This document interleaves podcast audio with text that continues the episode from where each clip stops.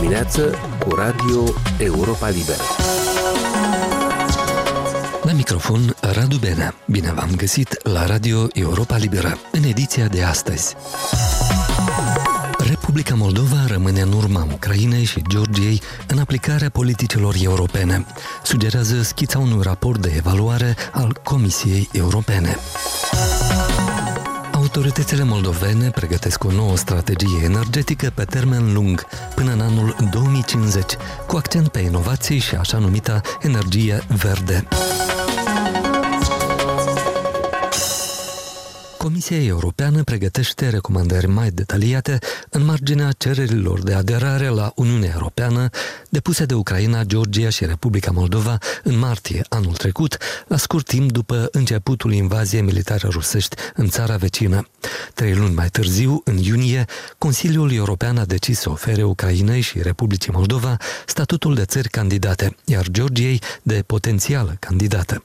Cu acea ocazie, Comisia a prezentat un aviz parțial, iar acum elaborează un raport detaliat pe toate cele 32 de capitole de aderare, de la știință și cercetare, până la politica externă și de securitate. Europa Liberă a putut consulta o schiță a raportului ce urmează să fie publicat în următoarele săptămâni. Potrivit acesteia, autoritățile de la Chișinău sunt la o etapă incipientă sau au un anumit nivel de pregătire în implementarea legislației europene la aproape toate capitolele de cooperare cu Uniunea Europeană. Este vorba despre politica în domeniul concurenței, controlul financiar, servicii financiare, politicile regionale sau cele de mediu și schimbările climatice. Și în domeniul achizițiilor publice, Chișinăul se află încă la etapa inițială de armonizare cu legislația europeană. Corespondenta noastră, Cristina Popușoi, a discutat cu jurnalistul Ricard Iozviac, editorul pentru afaceri europene al Europei Libere, care a analizat analizat opiniile Comisiei Europene pentru cele trei țări. Basically, this is the second half of the opinion that the European Commission presented in, in June. Practic, aceasta este a doua parte a opiniei pe care Comisia Europeană a prezentat-o în iunie. Dacă vă amintiți bine, Republica Moldova și Ucraina au primit statut de țări candidate la Uniunea Europeană, iar Georgia a primit statut de țară potențial candidată. Atunci a fost partea politică a opiniei. Atunci Uniunea Europeană s-a uitat în linii generale și a zis, da, sunteți state europene, puteți deveni membre, vă oferim statut de țări candidate, aveți de îndeplinit câteva recomandări pentru a începe negocierile de aderare. Dar pentru că totul a fost atât de îngrabă, pentru că Moldova, Ucraina și Georgia au depus cererile de aderare în primăvară și tot atunci Comisia Europeană a venit cu un răspuns foarte rapid. Iar partea a doua a răspunsului vine acum, în ianuarie. Și aceasta este partea tehnică a opiniei în care reprezentanții Comisiei au privit în esență la toate regulile și legile din cele 32 de capitole, știință, cercetare, politică externă și tot așa, pentru a vedea cât de bine sunt aliniate legile din Republica Moldova la cele europene, pentru că aceasta înseamnă, în esență, să devii un membru, să preiai legile Uniunii Europene în toate domeniile de politică. Acest raport arată cât s-a făcut și ce mai trebuie făcut în aceste diverse domenii.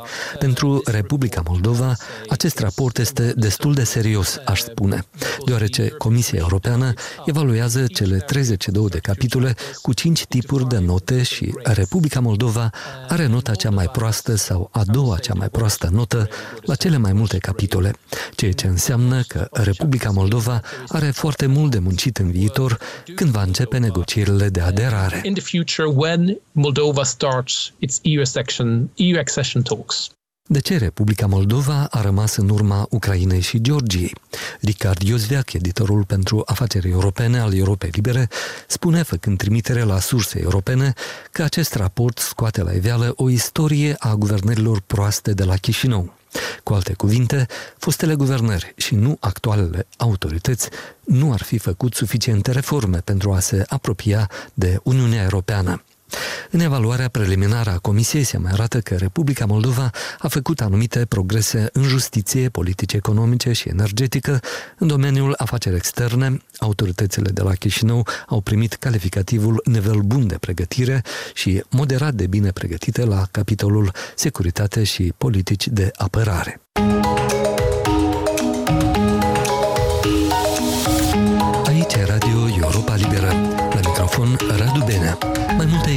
Informații despre aceste și alte subiecte, pe teme din cele mai fierbinți, opinii avizate și răspunsuri clare și la obiect, aflați accesând paginile noastre de pe rețelele de socializare, Facebook, Instagram și pe YouTube și, bineînțeles, la adresa noastră de internet moldova.europalibera.org.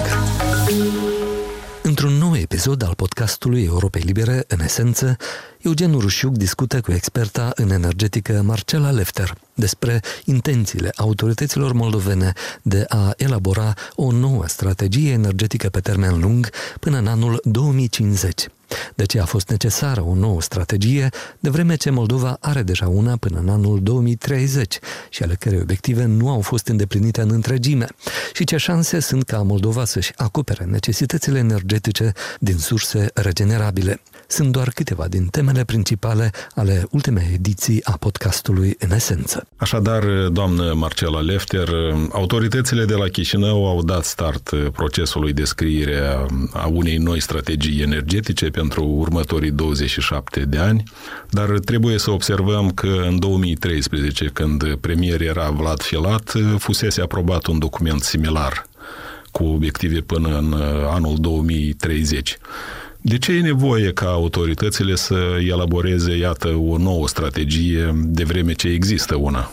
Este de salutată inițiativa de a face o strategie, pentru că foarte multe s-au schimbat și dacă observăm doar în ultimul an s-au schimbat foarte multe, ca paradigmă, ca industrie energetică, ca sistem, ca piață de energie electrică. Și atunci, ca să fim în pas cu tot ce se întâmplă în lume, bineînțeles că trebuie să făcute anumite actualizări.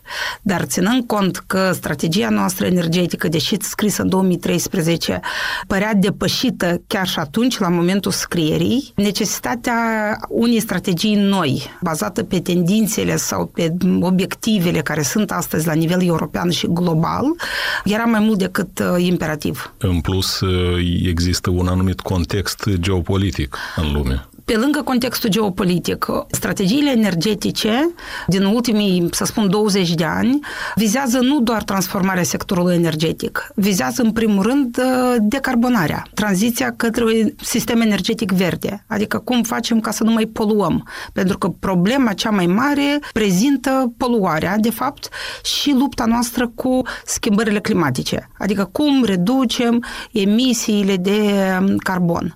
Și atunci, în tot acest proces ținând cont că energia electrică este responsabilă de poluare în dependență de țară, da, grosomodul 80% este responsabilă producerea de energie electrică, bineînțeles că accentul cel mai mare cum depoluăm sau decarbonăm societatea, lumea, deci vine în raport cu transformarea sistemului energetic. Deci strategia energetică, în primul rând, trebuie să răspundă țintelor climatice. Dacă am amintit de da. strategia energetică 2030, dacă ați monitorizat câte din obiectivele stabilite acolo au fost realizate în linii generale? Obiectivele mari strategice erau să asigurăm o producție locală, Bineînțeles că din surse regenerabile, că alte surse nu avem, ca să diminuăm dependența noastră față de producerea de peste Nistru și să asigurăm interconectarea țării cu România să avem cel puțin două linii de 400 de kV care să interconecteze de înaltă tensiune, ca să interconecteze Moldova cu România. Obiective care nu, Obiective nu, care nu, nu s-au realizat. realizat. Trebuia până în 2020 să avem prima linie Chișinău-Vulcănești deja funcțională și trebuia să avem, conform strategiei, 400 de MW de energie regenerabilă, preponderent eolian, deja în sistem. Ceea ce iarăși nu s-a realizat. Căror factori s-a datorat acest fapt? Din punctul meu de vedere, dar cred că este și evident, oricare eșec de a ne implementa, în primul rând este dorința sau nedorința politică. Deci angajamentele politice trebuie să fie nu doar scrise într-o strategie, dar trebuie asumate prin planuri de acțiuni și implementate de guvernele care tot au trecut. Deci nimeni nu a făcut o prioritate pentru a implementa aceste măsuri. Și, într-adevăr, de a diminua dependența noastră energetică față de Rusia. La Chișinău a fost deja prezentat conceptul noi strategii energetice 2050. Ce linii directorii propune acest concept? Ce nou aduce în prim plan acest document? E ca și o Constituție. Avem niște principii generale. Unde vrem să ajungem? Doar că detaliile vor trebui să se regăsească în următoarele planuri și legislația, de fapt, care să aplice și să pună în practică acele obiective trasate în strategie. Bineînțeles că obiectivele trebuie să fie foarte ambițioase ca să putem realiza măcar un 50-60%. Dacă o să le punem realiste, adică într-un scenariu, să spun, mediu spre pesimist, atunci și realizarea lor, dacă va fi în raport de 50-60%, vom considera că nu, nu am realizat nimic. Cum vorbim de neutralitate climatică, vorbim deja de 100% de energie regenerabilă într-un sistem energetic. Foarte multe țări încep să și le asume pentru perioade mai lungi, gen 2050. Noi, ca țară, nu avem nici foarte mare industrie, nici resurse naturale proprii și atunci, practic, este mai ușor să calculăm scenariile, pentru că în afară de regenerabilul disponibil și care este nu doar recomandabil, dar deja obligatoriu, Moldova este membru a comunității energetice din 2012 și, practic, toate directivele și regulile legate de piața de energie deja sunt implementate sau trebuie transpuse și implementate și Republica Moldova ca stat membru a comunității energetice energetice. Contextul geopolitic impredictibil și politizarea resurselor energetice sunt deci o nouă realitate. Multe țări și Moldova nu face excepție, trec din această cauză prin șocuri sociale economice și sărăcie energetică, un termen mai nou pe care l-am auzit în ultima perioadă. Noile realități excepționale dictează probabil măsuri și soluții extraordinare. Are oare Republica Moldova capacitatea nu doar să vină cu noi abordări, ci să și le implementeze în sectorul energetic. E clar că fără ajutor extern nu o să putem să realizăm. Deci efortul bugetar, doar din efortul bugetar a guvernului, nu o să putem să realizăm tranziția energetică. Nu vom putea uh, face mari modificări. Dar întrebarea este, vom avea forța de absorpție necesară pentru uh, aceste Forță fonduri? de absorpție, da, e un alt uh, moment care ține deja de capacitățile instituționale a unui guvern să le poată să nu absorbi. Este interesul investitorilor care continuă a fost și va fi pentru oricare piață nouă. Banii privați sunt disponibil disponibil și ei întotdeauna o să vină într-un mediu predictibil, transparent, pe o piață. Sectorul energetic necesită investiții foarte mari. Pe lângă banii privați, este fondurile bugetare, care nu o să fie suficiente, pentru că avem foarte multe și alte domenii de a face investiții și, bineînțeles, sunt banii donatorilor, care ar fi bine să-i putem absorbi, să putem capta cât mai mulți și să-i putem investi nu doar a compensa facturi. Ați spus despre sărăcie energetică, ea a lovit acum toată lumea. Țările foarte bogate europene se confruntă cu termenul de sărăcie energetică.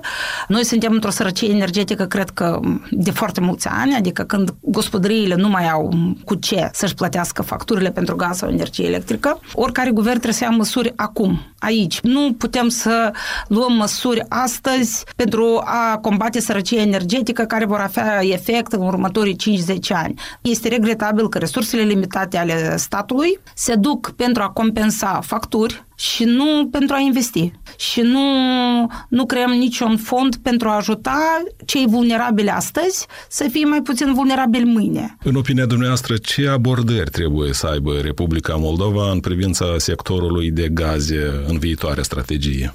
Deci gazele, în mod normal, trebuie să dispară. Chiar așa? Da. Deci era la nivel de Uniune Europeană, încă până la război, gazele s-au acceptat doar ca combustibil de tranziție până în 2030, urmând ca fiecare țară, stat membru, să găsească soluții cum închide cărbunele și trece la regenerabil, de asta zic gazul doar ca combustibil de tranziție, urmând ca până în 2030 să închidă și gazul, prin a introduce cât mai multe capacități de energie regenerabilă. Experta în energetică Marcela Lefter în dialog cu Eugen Rușciuc. Întregul interviu îl găsiți la podcastul În Esență la adresa noastră de internet la moldova.europalibera.org.